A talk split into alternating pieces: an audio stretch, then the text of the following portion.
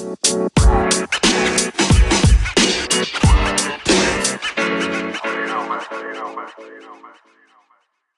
por otro lado, tenemos el desafío como médicos, investigadores, como nuestra parte académica que nos gusta, de poder detectar crecimiento de cartílago a través de imágenes. Nosotros decimos que siempre una imagen vale más que mil palabras en medicina.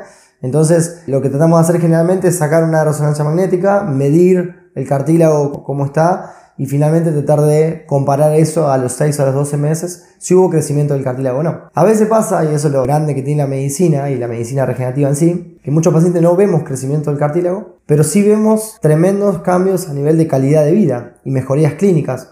Y eso nos cuesta mucho expresarlo a nivel científico. Y de ahí es donde sale realmente eh, lo que yo le explico a mis pacientes, el concepto de terapia celular. A veces no es únicamente una terapia regenerativa, donde crece un cartílago o crece un fragmento de algo que estaba lesionado, o se repara, o se regenera, sino que también a veces hay modificaciones a nivel celular, a nivel molecular, de señales que permiten que el paciente pueda tener una articulación mucho más desinflamada, una articulación mucho más estable, una articulación que trabaja con células que están ordenadamente bien.